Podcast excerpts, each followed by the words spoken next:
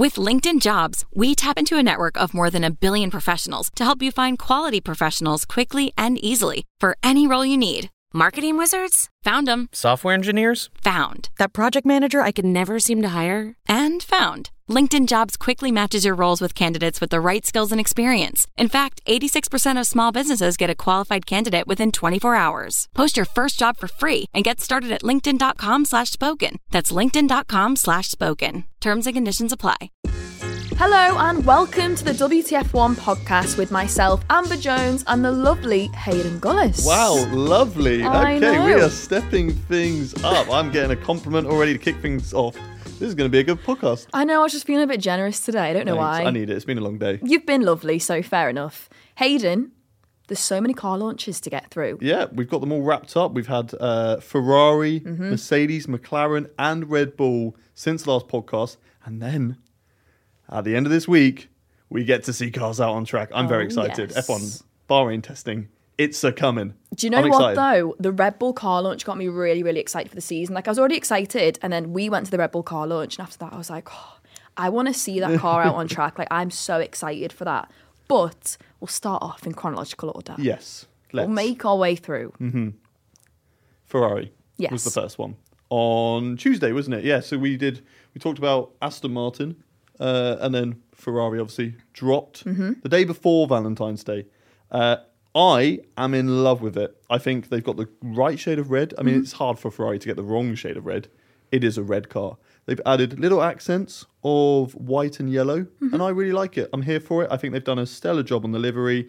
They have got a little bit of carbon on the car, but they've incorporated it very well, and there's not too much of it. I really like it. It's a good, strong livery. So right. Are you going to fight me on this again? I am going to fight you on this one. Someone put like a comparison photo on Instagram, and then everyone voted on it, obviously. And the winning vote was the 2024 car. And I voted for the 2023 car. I think they are getting the shade of red incorrect. But we've seen this across the last few years. It's gotten darker in colour and darker in colour. And now I'm like, I want to go back to that like bright scarlet red, not that like burgundy type red. So in terms of the colour of the car, I mean, at least what I've seen so far, I don't feel like it's that much of a dark livery. It's the same with the Aston, where it just went slightly, just like, you know, if you squint, you can see the difference. And that's a difference that I'm not here for. But okay, yeah, I guess in certain lights, yeah, it's slightly darker. A little bit darker. But it's still one of the strongest cars on the lineup.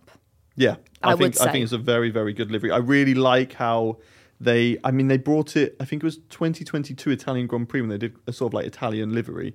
And they had the Ferrari text on the rear wing in white, and they've kept it, and it is absolutely stunning to have on the rear wing. I think it's beautiful. Do you know what I loved though? I think it was 2021, but correct me if I am wrong, was the gorgeous side pods. They were so wide. Do you remember when everyone was 2022? Everyone was all over those side pods, and I still remember that as being like an iconic design. I'm trying to think which one I prefer out of that one and that one. I feel like part of me is gravitating towards 22, but I don't know whether that's because of when we saw it, all the other cars were like, yeah, they look nice, and we kind of like the style. But then Ferrari brought up that one. It was like, holy this is sexy. Exactly. How do I make love to this Ferrari car? Because this looks incredible. I think we were all thinking the same thing, Hayden. So I'm not too sure which one I prefer out of the two. I think, is the 24 one nicer, or do I just have that image of how I reacted to the 22 car in my head that I was like, this is beautiful? I think I'm all over the 2022 car. It's a Ferrari, unfortunately. It's an easy win, I think. But, you know, it is one of the strongest on the grid so far. So, although I wasn't amazed by it, I'm amazed in the sense of it's like at the top for me. Yeah. One of. Yeah. Then it was McLaren, which we're just going to gloss over because it's exactly the same as it was released when it was just kind of like dropped casually when they were said, you know, they took down their whole Instagram and it was like changes coming or whatever. And it was like, here's our livery. They knew what they were doing. What? They just wanted to get the hype and everyone talking about them. Like, I think that was actually quite a good strategy. I'm still like, would I have done that? But it got everyone chatting about it. Then everyone was chatting again about the car launch. Is it going to be the same? Is it going to be different? And then it was the same. We're like, okay. Yeah. On to the next. But it got everyone talking. I think, same as before, it's a really nice livery. It's a really nice looking car. And I'm excited to see how it performs out on track. I've said previously on the YouTube videos here on WTF1 and on this podcast that I am quietly hopeful that McLaren's going to perform well over the course of the season. So fingers crossed it's as fast as it looks good. I hope so. But the car that obviously that they showed us for the car launch isn't actually fully designed yet. Ooh, okay. So that made me think, oh, okay, are they in like a backlog right now? Are they not going to be where they want to be by the time it gets testing and then the first Grand Prix? So like I was rooting for McLaren to do well this season, but then are they sandbagging? Are they teasing us? They could be. I mean, a lot of times these teams come out with these renders and it's like, it's not actually delivery. Red Bull, which we'll get onto in a little bit, but briefly, we were at the car launch. Mm-hmm. We saw what the car actually looked like. And if you saw the live stream, you would have seen what the car actually looked like. But then if you look at the renders that Formula One had, that was not the actual look of the car because you cannot see, you know, the elements of the new Red Bull that you're like, oh my God, this could be interesting either way. But let's track back a little bit. Mercedes. Mercedes. Do you know what? I'm all for like, you know, a black livery, even though we're all saying, oh, get rid of the carbon fibre, like exposure. But then again, obviously when you do it with the paint, it looks a lot nicer. It's like a glossy livery then, isn't it? So I was all for that. But now with this 2024 car, it's a mixture. And I kind of like that. I thought I was going to be really opposed to it, but I think it's great. However, the car launch itself was a little bit strange. There wasn't that much excitement from the team. Again, are they sandbagging? Are they just not really going to put it out there, going to say that they're going to do amazing this season or we're hoping to do better than we did last season? But the whole team, Toto, Lewis, just seemed not deflated, but you know what I'm saying? Is it because of the Ferrari news? Is it because Toto's going to be leaving? Like, what do you think went on there? Well, you'll have to lead this one because I was actually driving. We have got a very exciting piece of content coming on the WTF1 YouTube channel. So if you're not already subscribed over there, then make sure you go check that out. It's coming soon, a little piece with a Red Bull. So have to look out for that in the future.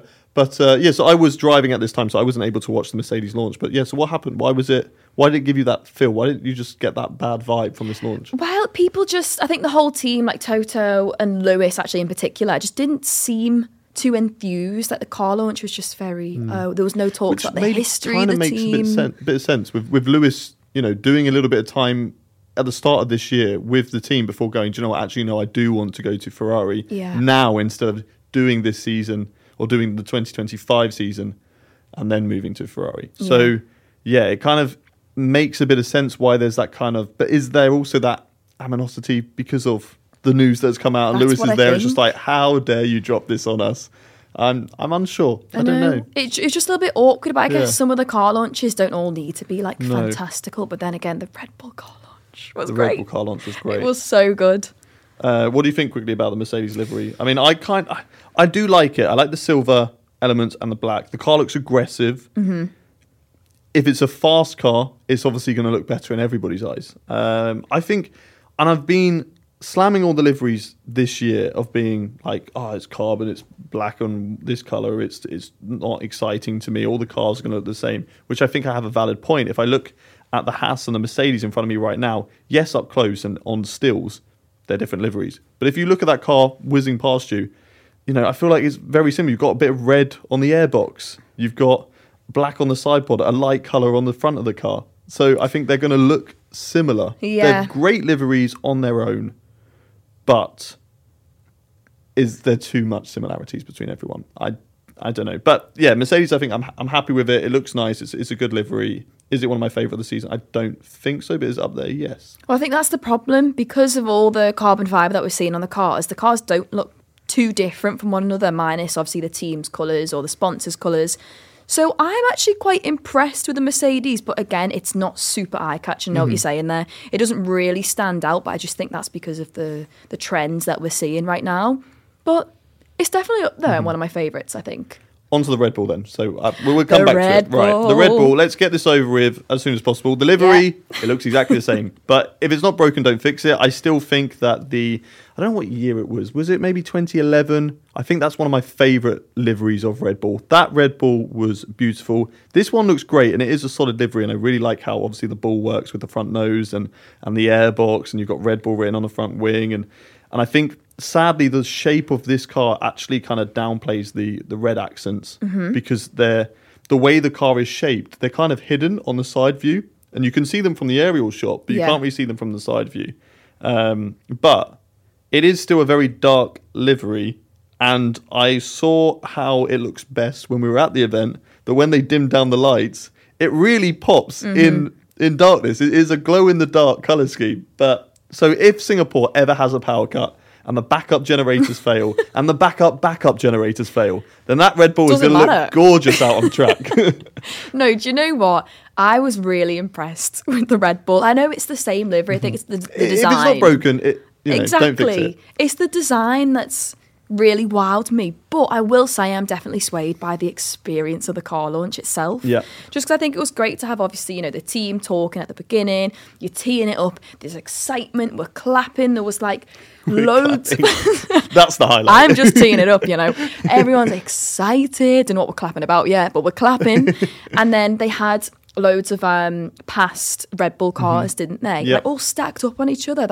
For me, it was just it brought that vibe that I was right, I'm excited to see this car now, even if it is the same. Especially celebrating 20 years as well with the team. Exactly. So, there was a lot to kind of call back on that. But the car, I think there's a lot to talk about with the car. And when I said about the renders, you didn't properly appreciate if you didn't watch the live stream or see the actual pictures from the event. Yeah. But it's it is very Mercedes, yes. It's no side pods, but with side pods. Yeah. The inlet for the side pods isn't where it usually is. It's a very much a vertical inlet that's very tucked in, close and next to the car. I'm trying to describe it as much as possible for you audio listeners compared to the video watchers. But the intakes are kind of vertical, very close to the driver's side of the car. The air pods or the side pods are there, but there's no intake from them. They're just, I guess, to help the airflow around the car. They have that deep kind of undercut under the side pod, and then they've got these really bulbous kind of shoulders that extend from the halo, which is exactly the same as what the Mercedes had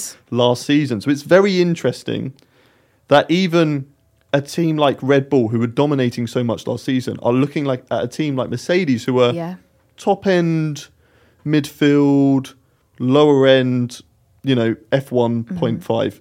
That's exactly what I said, though, to Luke, who we went to the car launch with. As soon as I saw the zero-pod style and then the engine cover, I was like, right, Mercedes, wow. And I said to Luke, I was like, but why would they have taken something from Mercedes? Pure housery, and I'm here for it. Adrian Newey is looking at Mercedes and being like, you struggle with no AirPods, no side pods. Let me show you how it's done. Let me show you my expertise. I don't need all these CFD and all these computers that you have at Mercedes. Give me a pencil, give me a sketchboard, and I'll design the out of that car and smash it. Give me your design and I'll just make it better. That's the thing, though, with Adrian Newey. I got that he was very cool, calm, collected. People would ask him about the design of the car and they were quite shy of actually saying. They were keeping it very private. I thought, that's how you know you're good. You know what I mean? You don't need to go, we've done this and we've changed that. The car speaks for itself. We can see the changes to it. They don't need to really go into too much depth. We'll see it when it goes on track. I'm very excited because there's a lot of unknown as well with changing a philosophy of a car. And maybe that's something similar to what McLaren's doing behind the scenes if their car isn't fully yet finished. Are they going, okay, last year was good, but, we've actually worked out that going in this direction is going to help us in the long term. And that's maybe what Red Bull are doing. But at least with Red Bull, if it fails, they have a very, very solid platform to go, okay, we'll just revert back to this and we'll just develop on this and we'll get ahead of everybody else, because they were still ahead of everyone. Yes, qualifying was close, but race trim, the car was unreal and it was so good and was just able to outperform the rest of the grid. So I think it's interesting to see how it goes. It could go either way because Mercedes has struggled so much. But, the way the Red Bull have been over the last couple of seasons, you kind of have to back them to maybe actually make it work. Well, I think we saw that with Mercedes in 2022. If something's not working, they'd still have the time to change the design of the car to a certain extent. So that's what I was thinking. I was like, right, if this doesn't work for Red Bull, are they going to be fuming? But like you said, they're not going to be. They will just start to tweak it again then and change something. I think that's what Red Bull do very well. They're very quick on, and they said that at the car launch. If something's wrong and the driver's saying, this part of the car's not really working, can we work on that? We need more downforce or whatever.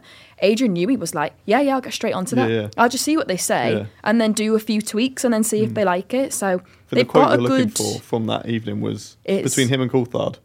And it was just like Coulthard was giving all these, it's here, it's this problem's here. And he was like, let's just calm down. What do you need to make it go faster? And he's like, I need understeer. He's like, cool. Great. Make it more understeer. We'll make it go faster. And then fix it. And that's brilliant. I mean, that's what, you know, to have that in a team, just to be like, just simple. What do you need to go faster? I need this. Which, again, you know, kind of tailors, you know, that difference. We might see at the start of the season, to be fair, with this new version of the car, that Perez and Verstappen could actually be quite close together. We saw it at the start of 2022 when it was a new car and both were getting used to it. But Verstappen clearly is the better driver and he is an incredible talent. Yeah. So when he says, I need this to go faster, you're going to listen to Verstappen. Exactly. So it might start off them quite close at the start of the season with this car, but obviously over the time, it will definitely be in Verstappen's favour, for sure. I do think, like a lot of people have been asking me, do you think it's going to be Max Verstappen domination again? I kind of think so. I'm not swayed enough. Obviously, we don't know. We'll see testing, but you can't really take too much from testing. Then we'll have a look at the first Grand Prix. But in my head, I'm like, yeah. But I've got a revelation. It's a race to the finish line you won't want to miss. Netflix's newest docu-series, NASCAR Full Speed, follows drivers as they battle for one of the biggest titles in all of motorsport during the 2023 NASCAR playoffs. Get an in-depth look at who these drivers are off the track and how they and their teams navigate the physical, mental and emotional challenges of competing for a championship at the world's highest level of stock car racing. After all, the race to finish is just the beginning. Watch NASCAR Full Speed on Netflix to catch up on the characters, competition and chaos that define the 2023 championship before NASCAR heads to Atlanta this Sunday, February the 25th at 3 p.m. ET on Fox. Okay. Strap in, everybody. Right. Are you ready? That's on. Right, so, I'm ready for what you're about to... You know, when I first came into the sport...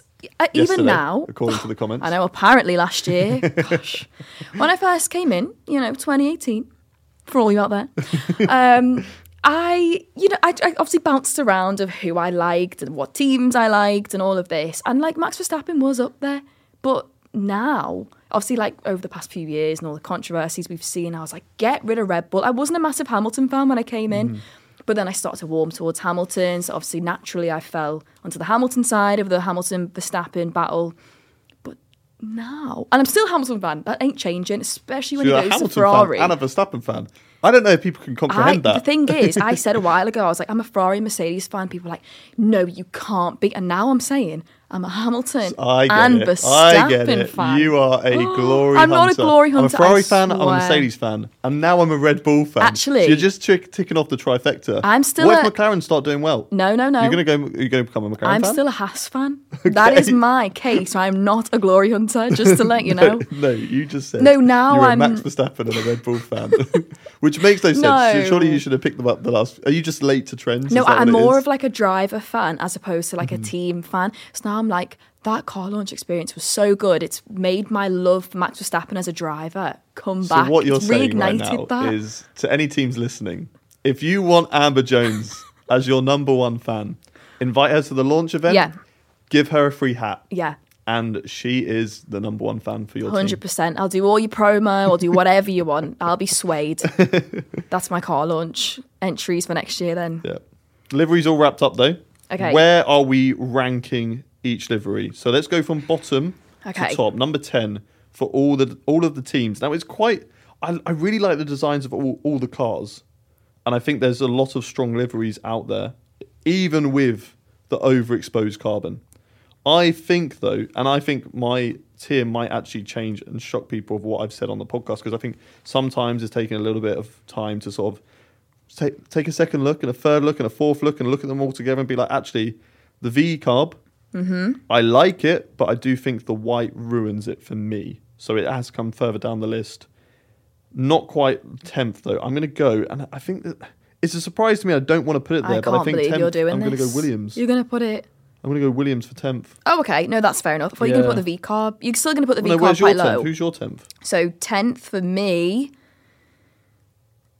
Stop sitting on the fence. Come on. Do you know what? Pick a car. It's the... Just Alpine. Point one. Okay, that's fair. Yeah. Alpine is then next for me. See, it's ninth. The next one for me is Williams, so that makes sense. They're both... Williams, whilst it is fully painted, it's just... It's very too simple, dark. Which sometimes simplicity really works. And yes, I like the Duracell logo and that they've smashed that, but I just think that it's just too simple for me. I think everyone's going to favour a more brightly coloured livery at the minute. If you're going to paint it with colour. Exactly. Don't use a dark, dark blue that basically looks black from afar. That will be carbon. I'm telling you now, the darker blue will be carbon by the start of the season. And an Alpine is like, it's a good livery, but it's just, compared to what the Alpine's been before, it's a massive come down. I agree. I think my next one, see, it's tricky really, because I'm bunching them all together. There's like one standout and then the rest are in the middle, but I think my next one is going to be... Oh, I don't want to do it. I'm going to go in Haas. Because you've gone in with Haas. Okay, that's fair. I'm going to go. I'm looking at the front of Stake and I'm really, really liking it, but I know that from the side it's plain compared to the front. The front end looks really, really good, and if you're looking behind, even though that's impossible to do in an F1 car, but if somehow you manage to turn your head around, pop out the halo, and take a look, you'd be like, yeah, okay, I can see that is a Stake car. But from the side, obviously, you still have the neon green, but. That's why it stands out a little bit more for me over the Haas. Yeah. I do kind of like the placement, obviously the red and the white in comparison to the black, but the Stake is just like, I can see it. The Stake then next for you after Haas, because then Haas is next for me after that. No. Ooh. Yeah? Yeah, I think I'll go Haas next. This is difficult, isn't it? I'm stuck between Mercedes and Stake, but I don't want to put Mercedes there, but... No. I've changed my mind again. Your bias aside. No, I've changed my mind again. So it's... Haas and then Stake. Okay, Haas then Stake. It's Haas then Stake, but for you it's Stake then Haas. Yes. So we've flipped again. We have. So for our 10th, 9th, 8th, 7th. Okay, so we're on to number 6. I think I've got to go V carb. Hayden. I really like the metallic blue, but I think I'm looking at it from this side angle, and that white to me is just disgusting. No. We both rated that car like a 9. I know I did. But and now you're putting it smack bang right in the middle. The red would have been so much better. And is that nostalgia to the sugar-free cola livery that we used to see? Maybe. And if you don't like that, come for me. But I just think that it needs red there, and I don't like the white, and unfortunately it's sick for me. But there's a lot of strong liveries in there. As I've said, I don't think sixth is like, it's a terrible livery. No, because I think that's like top 3 for me. So the fact that you're putting it sixth. Well, we'll just agree to disagree, won't we? We will. Right, I'm going to go with the... Come on. I feel awful. Why? Just pick a livery. It's like the car's going to cry because I've said... The graphic designers are watching right now and they've just unfollowed you. Wow. I'm so sorry, graphic designers, but it's going to have to be... You can't keep teeing it up slowly like this. Just I'm still thinking. Stop. It's between Mercedes and McLaren, but I'm gonna go for the McLaren. Okay. Purely because I just think the Mercedes is a little bit like sexier, if you know what I mean. It's quite sleek. It's got the silver. It's got the black, and I just think if the McLaren had a little bit more to it. I don't actually like the orange and the black, so the orange and the carbon fibre exposure. I'm not a huge fan of that because we all know one of my favourite liveries was the McLaren Golf with the blue and the orange. I think that really stands out. So unfortunately for me, it has to be the McLaren. Okay, so now on top 5. And for me, top 5, as my laptop's just turned off, top 5 is honestly so close. It's like they're all top tier liveries for me. Really? I like every single one of them, and I think they are all very, very strong. I'm going to go, though, for McLaren for me in 5th. I really do like it, but I do think there's a little bit too much exposed carbon and the black paint there. I would like to see a little bit more colour, which is then contradictory because I've got Mercedes higher than it. And you've got the V-carb down the list. Yes, that is true. Very contradictory here, Hayden. I think that... Yeah, I do really like it. It's very difficult in this section, but I think I'm just going to stick to my guns. McLaren there, and we're just going to have to roll with it. Okay, I'll let you have that one. Impulse decisions, not thinking about it for about 20 million seconds. You have to make like an accurate impulse. What is your gut feeling? Which one's 5th? Oh, I know it already though. Okay, Mercedes. Okay, cool. Because it was between McLaren and Mercedes, so Mercedes is 5th. Although I was thinking about between Aston Martin, but no, we'll have it. Mercedes 5th. What's your 4th? I'm going to go Red Bull. I really like the Red Bull livery, and I've always liked the Red Bull livery. But as I said earlier, I think it had a better livery in, I think it was 2011, 2012. Just before the Infinity Red Bull days. Yeah. Where they had Red Bull written on the side. Your opinions here, Heydong. A rogue. I'm not saying it's a bad livery. It's just sadly not as good by like a 0.1. Even though we don't do 0.1s. But it's just, you can't have a 0.1 if you won't let me have a 0.5. I'm at least making decisions about where they go. Excuse me. Right. I know the rest, I think. Okay, come on. So, four for me is the Aston Martin. Yep. And then third for me is the Red Bull. Okay. And then I'm just going to give you all of them now because I think I know. Second for me is the Ferrari. Okay. Which means number one, which I can't believe you put it sixth, is the V car. You're going for V car number one. I'd drive that car. Okay, my top three, I'm going Merc third. Yep. And then this is where it gets difficult because the Aston and the Ferrari, I love them both. But if I were to make a decision, and I'm doing an Amber right now, stalling. I would go with the. It's whether I'm going. You see, it's difficult, isn't it? No, I'm just explaining. Let me explain myself, then. Amber. I'll hear you out. So I think I'm going for Ferrari, but am I going for Ferrari because it's new? But do I actually like the Aston better? I personally think the Ferrari stands out above the Aston, but I don't see what you're saying. Well, I just want to disagree with you then. I'm going to go Aston number one and Ferrari number two. I'm going to go with that. I picked it. Don't make me change my mind. That's because you're a Lance Stroll lover, that's why. Maybe Aston Martin through and through. Okay. Well, let us know if you agree with that tier list and ranking of our liveries. I'm sure there's a lot of people hating on me on the V car, but I reckon there's hopefully one person out there that agrees with me that it needs people. The red and not the white. I'm one of those people.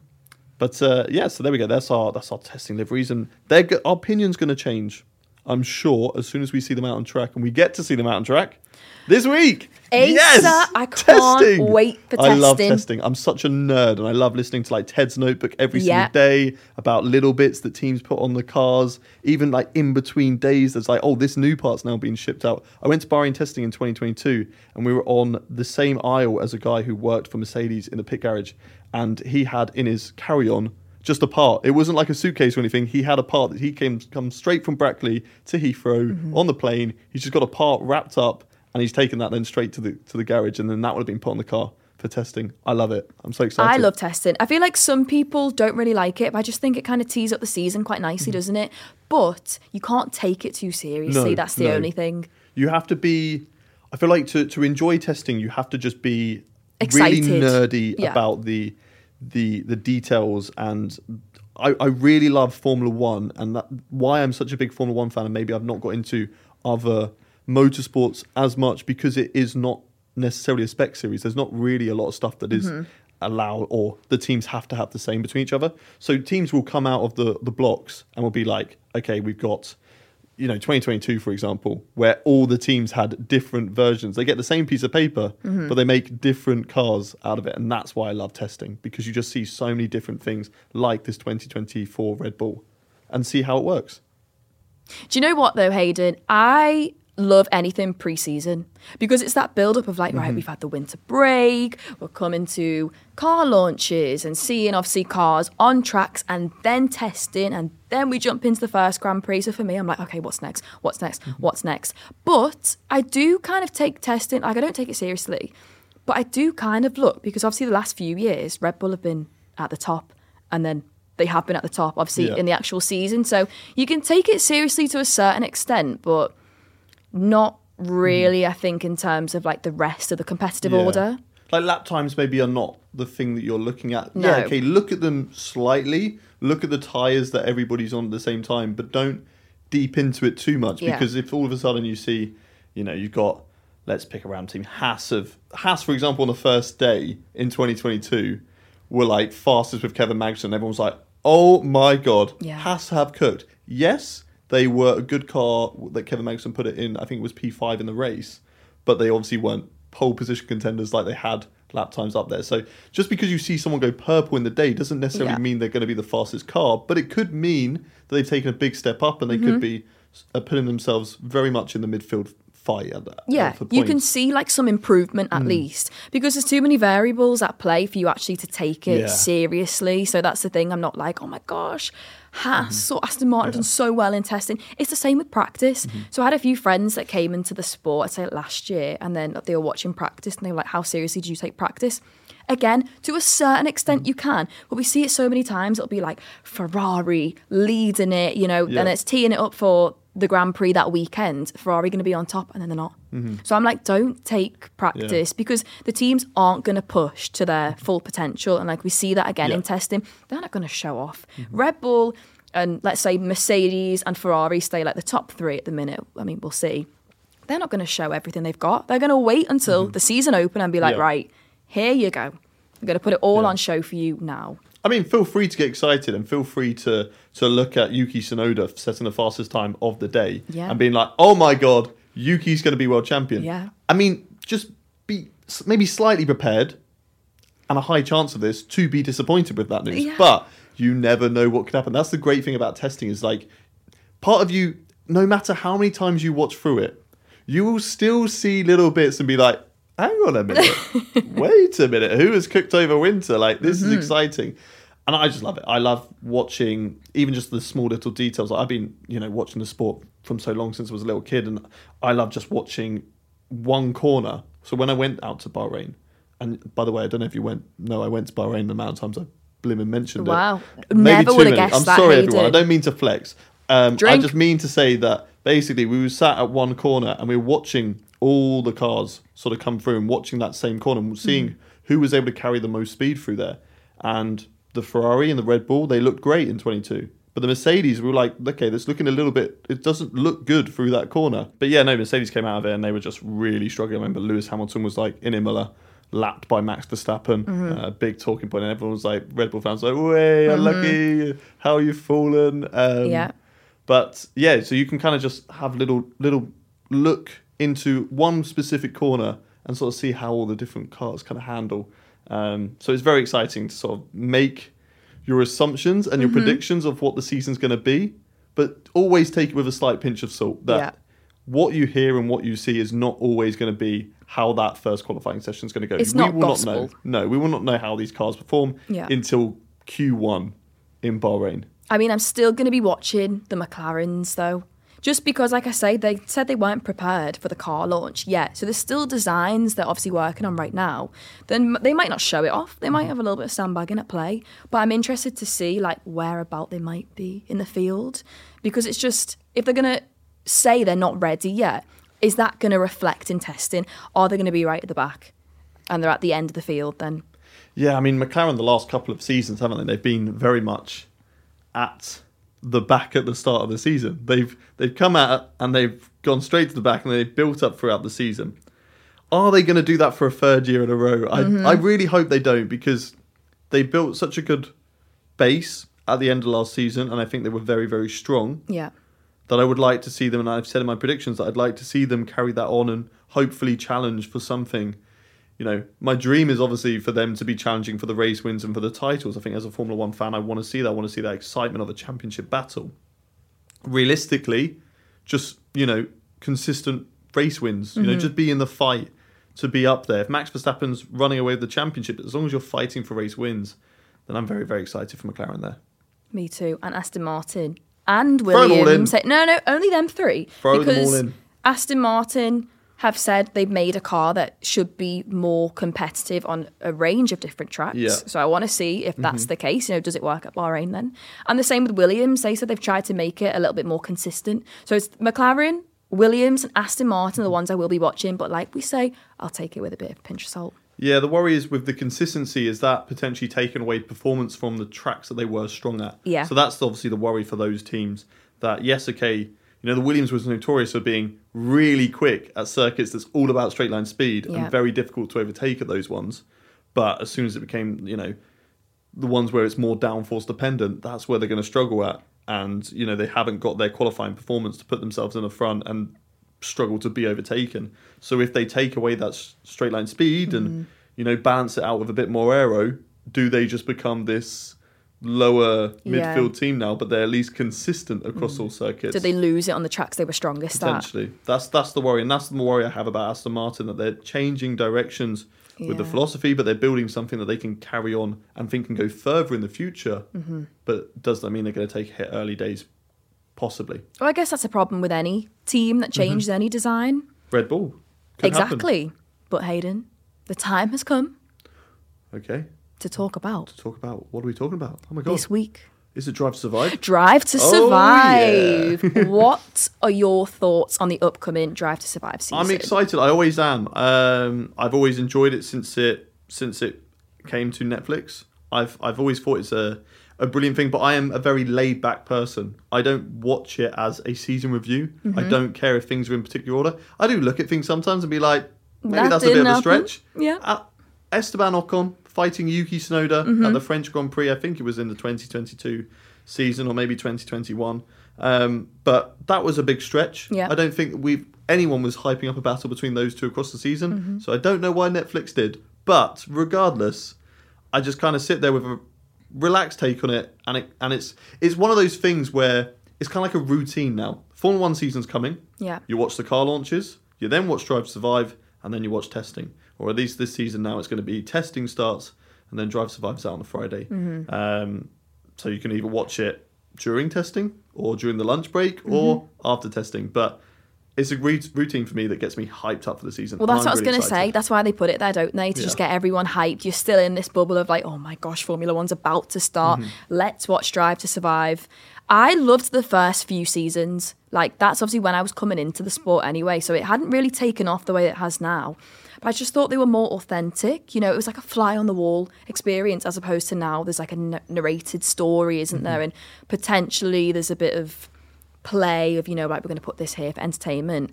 So now I'm like, you know, I'm skeptical. I'm really excited for it, but I'm like, am I going to love it? But weirdly enough, I think that I will this season. I think there's just something different that I'm going to be like, yeah. Last season didn't massively impress me, but it still impressed me to the extent I want to watch it. I'm never going to not watch it. I think it definitely helps when you have maybe... I don't know, actually. Then maybe not. I was about to say it helps when you have something to fight for. Because obviously, last season, we didn't really have a championship battle at all. You know, it was one man dominating everything and doing an incredible job. But then I'm thinking about, actually, to be fair, 2020 and 2019... You know, Bottas never really challenged Hamilton. Yeah. In both those seasons, it came in 2019, I believe, wasn't it? 2019 was the first season of Drive to Survive. No, it was way before that. Was it? It was like 2017 or around then. Because there was already a few seasons Ferrari and when I watched didn't take part, so we never got to watch the behind the scenes of the start of the championship battle between Seb and Lewis. So we never really actually got to see that. But yeah, I don't know what it is that made that sort of season. Maybe it is the case that it was more fly on the wall stuff and less authentic. Kind of like pushing these rivalries that aren't really there. Yeah, now it just feels more like drama fueled as opposed to, like you say, the fly on the wall. Like, I remember the one that really wowed me was, I think this is what made me start to be a Grosjean fan. Because it was my first favourite drivers were Leclerc and Grosjean because they had two great episodes in there because they showed all the drama at Haas. Yeah. So that immediately got me like excited for that. And then obviously Charles Leclerc was transitioning from Sauber into Ferrari. And instantly you're thinking, who is this guy? You know, he's the new guy on the block. Is he going to be the next world champion? So I was like, right, okay, it's exciting. They're not trying to push anything on me. They're not orchestrating any races or any battles in the races. Whereas now it feels like that. But then at the same time, they've got the drama correct, I think. Yeah. And it brought in so many fans. And I'm going to say there is no problem with the Drive to Survive fan era. There's nothing. We want more fans in the sport. What, like, people... I think older generation fans don't particularly like Drive to Survive fans. But for me, it's like, why? I think there's that sort of element of sometimes where, I know more than you, unlucky, like, you know nothing, which is fair. Everyone starts off from nothing. When I was a kid getting into... I just walked into the room where my parents were watching and be like, is Schumacher winning now? Yeah? Oh, yeah, love him. Like, that was me as a kid. And then he's off. Yeah, sometimes it was, you know, very rarely. But that was my input. And then, you know, I... tuned in. I remember there was a big craze for it. I guess kind of similar to when Verstappen started, you know, getting into Formula One. But when Lewis went into McLaren and was fighting for the championship straight away. I think there was a big resurgence here in Britain again to watch Formula One. I remember watching that last race in 2007 in Brazil and taking a bit more of an interest, but still it was... I didn't have the attention span as a kid still to watch it. Yeah. It was only really once I'd actually bought the game in 2009. I played the games before, but it was once I really properly played the game that I really got into it and wanted to learn more about the sport. And over the last 10 years, I still don't know everything. Yeah. I still make mistakes and I still have opinions. And then I come back to it and I go, actually, no, do you know what? Looking back at that 2 years ago, a year ago, even a month ago, I'm like, do you know what? I don't agree with that. The V-carb livery, I said that was a 9 out of 10, and then a couple of weeks later, I'm looking at it more and I'm like, you know what, actually, no, I don't agree with what I've said there. We're allowed to change and we're allowed to grow as people and educate ourselves and learn more. And even if you don't, and even if you're a casual fan, as a kid, I grew up interested in Formula One, but never really took it any further. And I think massively because there wasn't anybody else that I knew that liked Formula One. I got into football when I was a kid in school because all my friends were playing football. So I was very easy to just go and join a football club and play football with them. Because you were surrounded by it then. Exactly. But that's the thing with, like, football, though. If a new fan comes into, like, obviously the football world, they don't really get the attack that newer F1 fans get. And it is like there's some sort of, I don't know, territorial thing going on. It's like you say, you've not been watching the sport for X amount of years, so you can't really be a real fan. But, yeah, you can. You can be a real fan at any stage. And there's different viewpoints of being a fan. Some people like it just for the drivers, some people like only the racing, some people like the technical aspect of it, some people like more of the political view, and there's so many different avenues as to why you can be an F1 fan. So I think I do feel bad for the Drive to Survive era, which is also myself, even though for me I don't think of myself being Drive to Survive era. I think you've been here for a while. It's been so many years now. You know, if you enjoyed Drive to Survive, so what? Exactly. And if you come into sport that way, even if you know, if you're just someone who's like, yeah, cool, I fancy the drivers, or I like the drivers attractive. They're sports stars, they're athletes. You know, you're allowed to find people attractive. That's never a problem. Exactly. I see that a lot on social media. You know, like Justin Bieber as a pop star. A lot of his fans are his fans because they fancy him. We've got fans, so Harry Styles. Nothing wrong. I'm a big Harry Styles fan. You love He's a Harry sexy Styles. Man. You know, I'm not gonna deny that. He's a very good looking bloke. I don't know. You know? But yeah, no, I see what you're saying. But there's a lot of people who are a fan base of him because they find him attractive. That's fine. That's not a problem. I don't think that should be something that we slam people about and be like, oh, you're only into F1 because you fancy this person. They might have got in that way. They Initially. Might have, they might still be like, yeah, do you know what? I find that person attractive. So what? Yeah. But they've now educated themselves on the sport and they watch and they're interested in the cars. And it's someone that you can talk to and you can open yourself up and be like, okay, you can talk to this person. Like my girlfriend is a fan of Formula One and we both met from our interest of Formula One. If I was a very closed-off person who said, oh, you haven't been watching Formula 1 as long as me. Can't talk to you about it. We would have never got together. Exactly. So, you know, not saying you're going to go out there and you're going to find a girlfriend from opening yourself up Hayden's and talking to people. Hayden's just told you how to get a girlfriend. But, you know, you can find friends and you can find groups of people that, you know, I never got to have as a kid or when I was younger, a teenager, because I didn't have friends who were interested in Formula 1. I feel exactly the same because I used to go karting all the time. It's just a little hobby. And it was always, you know, a very select few of us that wanted to. But even though the people I went karting with, they didn't actually like F1. I was the only person that liked F1 when I got into it. So I didn't have anyone to chat to, just me and my dad, and that was it. And then Twitter, and then when I went to uni, because of Drive to Survive, there were so many more people. So like exactly what you felt. I was like, wow, now like all my housemates like, what does this mean? Oh my gosh, they came in like I think 2021, so it was nice to have people to speak like about the sport with. So no slander for the Drive to Survive era, please. And if you don't like Drive to Survive, it's completely fine. It's not supposed to be for everybody. Exactly. I go into it with a very relaxed mindset that I'm not here for a season review. I'm not here to see every single part of the season played out in chronological order. Yeah. I can go and get a DVD. I sound very old there. A Blu-ray. You're showing your age here, Hayden. Is it out? Or maybe you can download it online where you get the actual season review from 2024 or 2023, where I'm looking into the future. But yeah, if you want that, go watch that. That's completely fine. Exactly. If you want something that's just a bit more, if you like a bit more dramatized, a bit more excitement in that sort of reality TV sense, then Drive Survive's your cup of tea.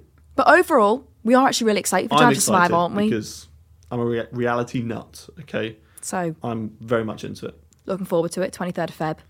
But, Hayden, the time has come. Is it spicy time? For hot takes. Oh, yeah. My favourite part of the podcast. So, let's get into them. Let's see how spicy they're going to be today. Have we got some spicy ones over on Twitter? Remember, if you would like to get involved with the hot takes of the week, then make sure you send us all of your hot takes in the comment section and also over on the WTF1 Twitter. Are you ready? I'm ready. For the first one from Formula Nerds, thanks for sending this in, is Haas will surprise everyone, including themselves, in the Bahrain test and not be last. I really, really like the include themselves because it just reminds me of their team principal being like, we're going to be 10th this season. Yeah.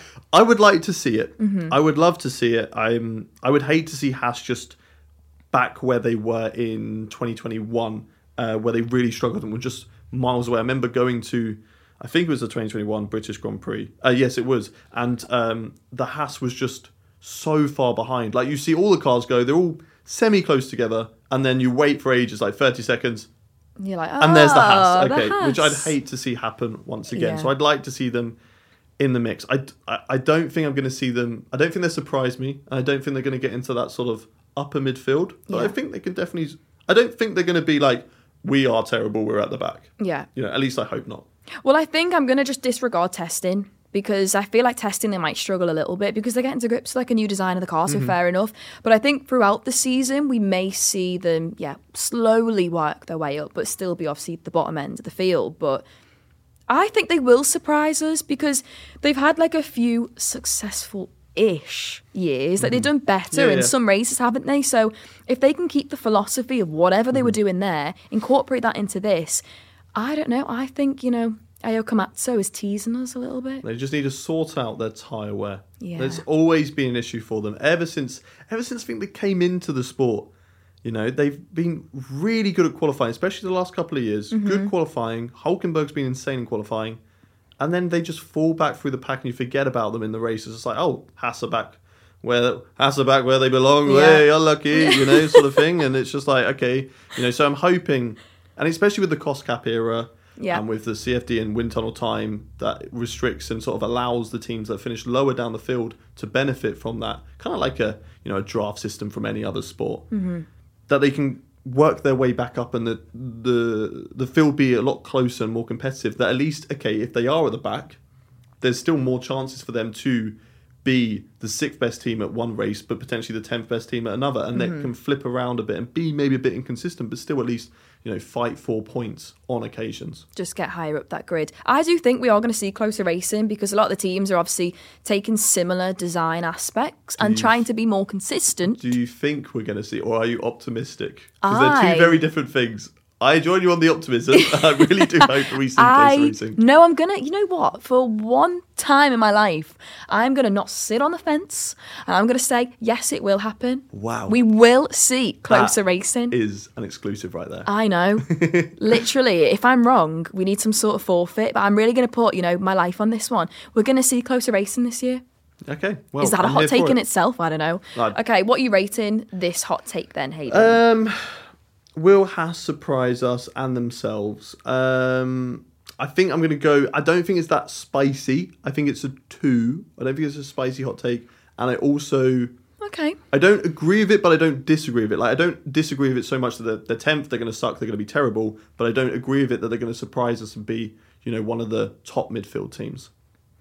Yeah, I see. I think that's quite valid. I am only going to go at a 3 because, again, I always rate it off. You can handle the spice, unlike me. Exactly, You did have a lovely Nando's recently, didn't you? So lemon herb again. I did.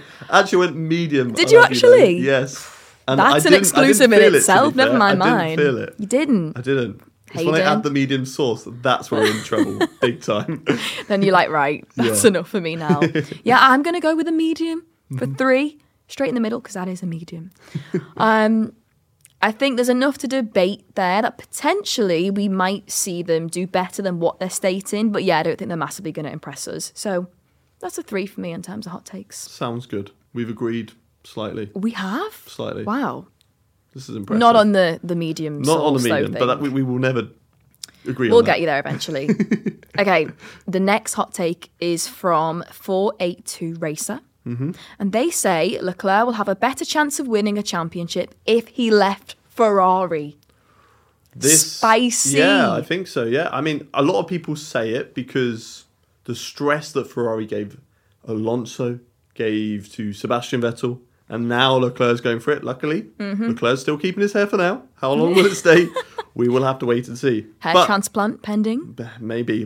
Hopefully, there is rumour that the Turkish Grand Prix is coming back to the calendar. Wow. So 2 in 1. You go to Turkey, you get your hair transplant, and then you're ready for the race. There you go, Charles. Weight reduction as well, because you have your hair shaven for that as well. So it would be perfect. Just in time for the Turkish Grand Prix. You've really thought about this one, haven't you? Yeah. I mean, just in case it happens to me, I'm there at the race. But you've also got to add into that Lewis Hamilton now going to Ferrari.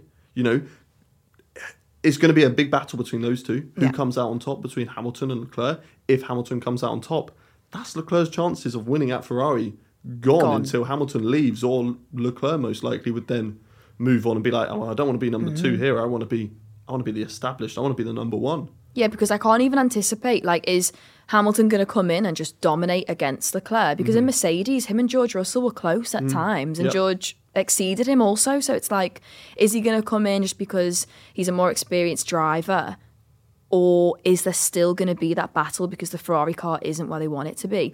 But in relation to the hot take, I think 100%. Yeah. 100% if he went somewhere else, which I don't know where. Just Red Bull, really. Well, that's the only thing. Like, if not Red Bull, there isn't really a chance for him he's getting kind of a world champion. Into Formula One at a time at the moment where, you know, he came into it, Mercedes were dominating. The only chance of winning a title was Mercedes, and then you need a Red Bull seat. It's just not really opened up for him. I think Ferrari's a good place to be, to have that potential and have a strong team, and it's built up from the time that he's been there, had that little drop-off in 2020, quite a bit of a drop-off. Yeah. But they built that car back up to be competitive up at the front. Mm-hmm. Sadly, not quite where Red Bull are.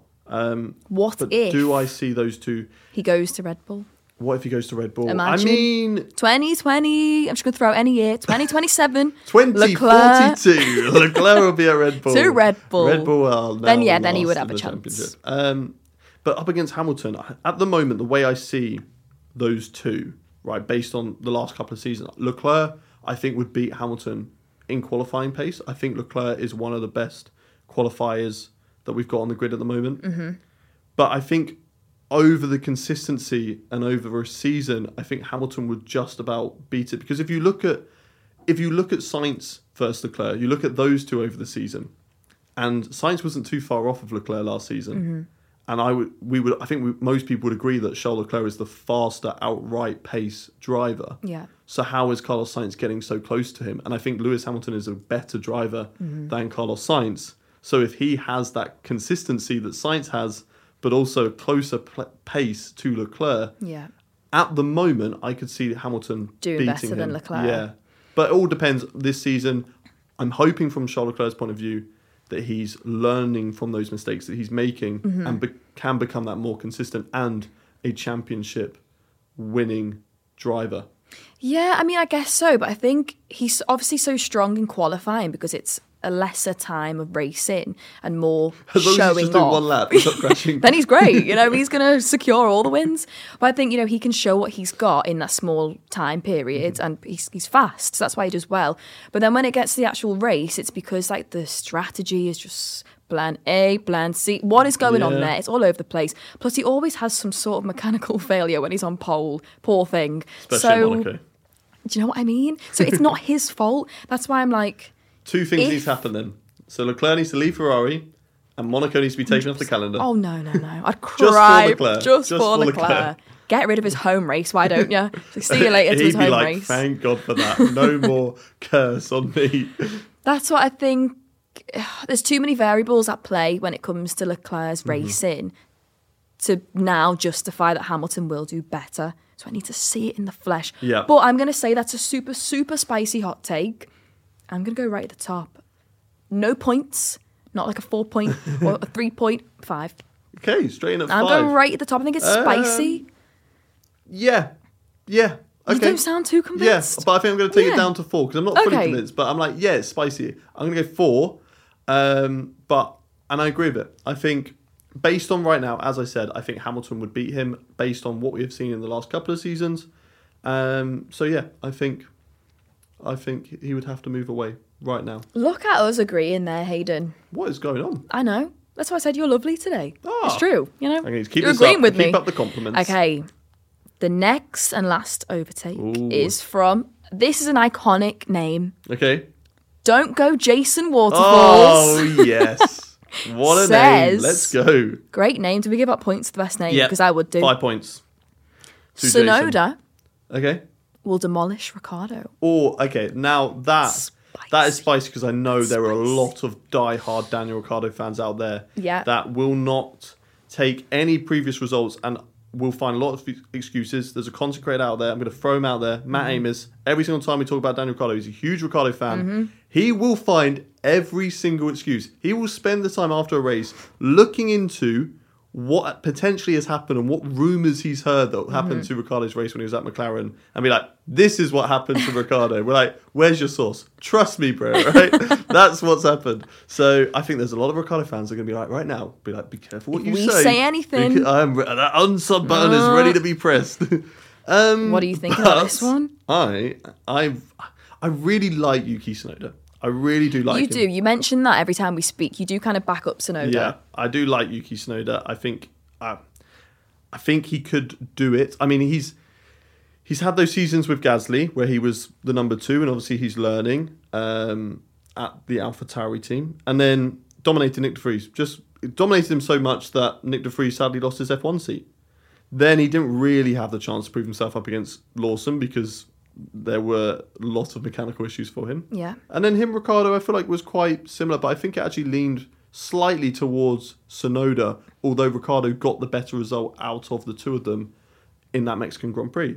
So potentially, I mean, it all depends on Ricciardo, really. Yeah. If we see the Ricciardo at his best, or we see the Ricciardo that we've sadly seen over the last few seasons where it's just, there's glimpses of that, you know, that driver that we've seen before, but it's just not consistent enough. That's exactly what I was thinking, because I just think right now Tsunoda is a little bit more like aggressive in his like driver's craft, and that is going to push him against Ricciardo. Ricciardo can be super aggressive. We've seen that in past seasons, but like you say, he's just not showing his full potential over the last few seasons. So for me, I personally think that Tsunoda is going to demolish him. I used to be like a massive Ricciardo fan. I really did. But I can't back him anymore because I need to see more of that consistency. And that's why I do think Tsunoda will come in. However, I never used to back Tsunoda because obviously when he first came into the F1... I have influenced you. Well, potentially. Yes. You have it slightly. We only will work on Lance Stroll next. No, do you know what? I used to like Lance Stroll as well, but I used to like all of them. But with Tsunoda, he came in and I think he made lots of little mistakes, just little rookie errors, didn't he? Yeah. And he was getting branded as being a bit of like, not a diva, but you know, he would, if he had a problem, he would tell you. Yeah, he was angry. But he was also making mistakes and then he was also having mechanical failures, like you say. So I don't think he's been given the chance to show himself too much like he has, but you can all appreciate he's a great driver. But I think this is the season that he's going to show us. Yeah, it was. I think last season could have potentially been that, but because there was so much mixing about in that second seat that we didn't really get to a proper idea of like what is Yuki Tsunoda up against a full-time teammate. And you know, Nick De Vries was written off so early. It would have been nice to see maybe him up against Liam Lawson. I think Liam Lawson should have had that seat. In all fairness, I don't know whether Ricciardo could have had that seat because there was like contract stuff. Ricciardo, in order to get this big bonus from McLaren from being dropped and not to do the season, couldn't drive for another team. Yeah. So I guess that's why he sat out for the start of the season and then was able to jump in halfway through and be like, well, you know, I've got my bonus money. Now you can take me back. Maybe some political stuff in there from his side. But so you're going to rate this one? I'm going to... No, it's spicy. I think the Ricciardo fans are going to hate it and they're going to hate us. It's a 5, but I do think that there is a possibility in that for sure. I rate Tsunoda, and I think hopefully over the 4 seasons, we're going into his 4th season now, that he can find that consistency and put that together with that raw talent that he has and be a strong driver. Yeah, I agree. I'm going to go straight in at a 5 because I think there's real potential here to see those, you know, team battles going on into team battles. I also think from these two, it's a fight for not the Red Bull seat, but the Aston Martin seat, I think, between these two. Alonso, see you later, Lance Stroll? No, because Alonso's going to Red Bull. No, listen, Alonso's going to Red Bull. I had to just say that. And either Snowden goes there because of the Honda partnership, or Ricciardo goes there because the Red Bull thing hasn't worked out because they take on Fernando Alonso. So he goes, okay, go Aston Martin. I think we will see Yuki in Aston Martin. But is that a hot take for another time? That is a hot take for another time. I think it is. Yeah, I'm going to stick with 5. I nearly changed my mind last minute. I was like, actually, wait, is it 4? What is going on today? We have agreed so much. I know. Hayden, it's been lovely chatting to you today, you know. It's been a pleasure. That's the key word. Thank you so much for listening to the podcast. Let us know your thoughts on the liveries and anything that we've chatted about today, and how wrong Hayden is putting that V-carb livery quite low down. I thought we had a really nice podcast today, and you just upset me. Thanks so much for listening. We'll see you on the next one. Bye.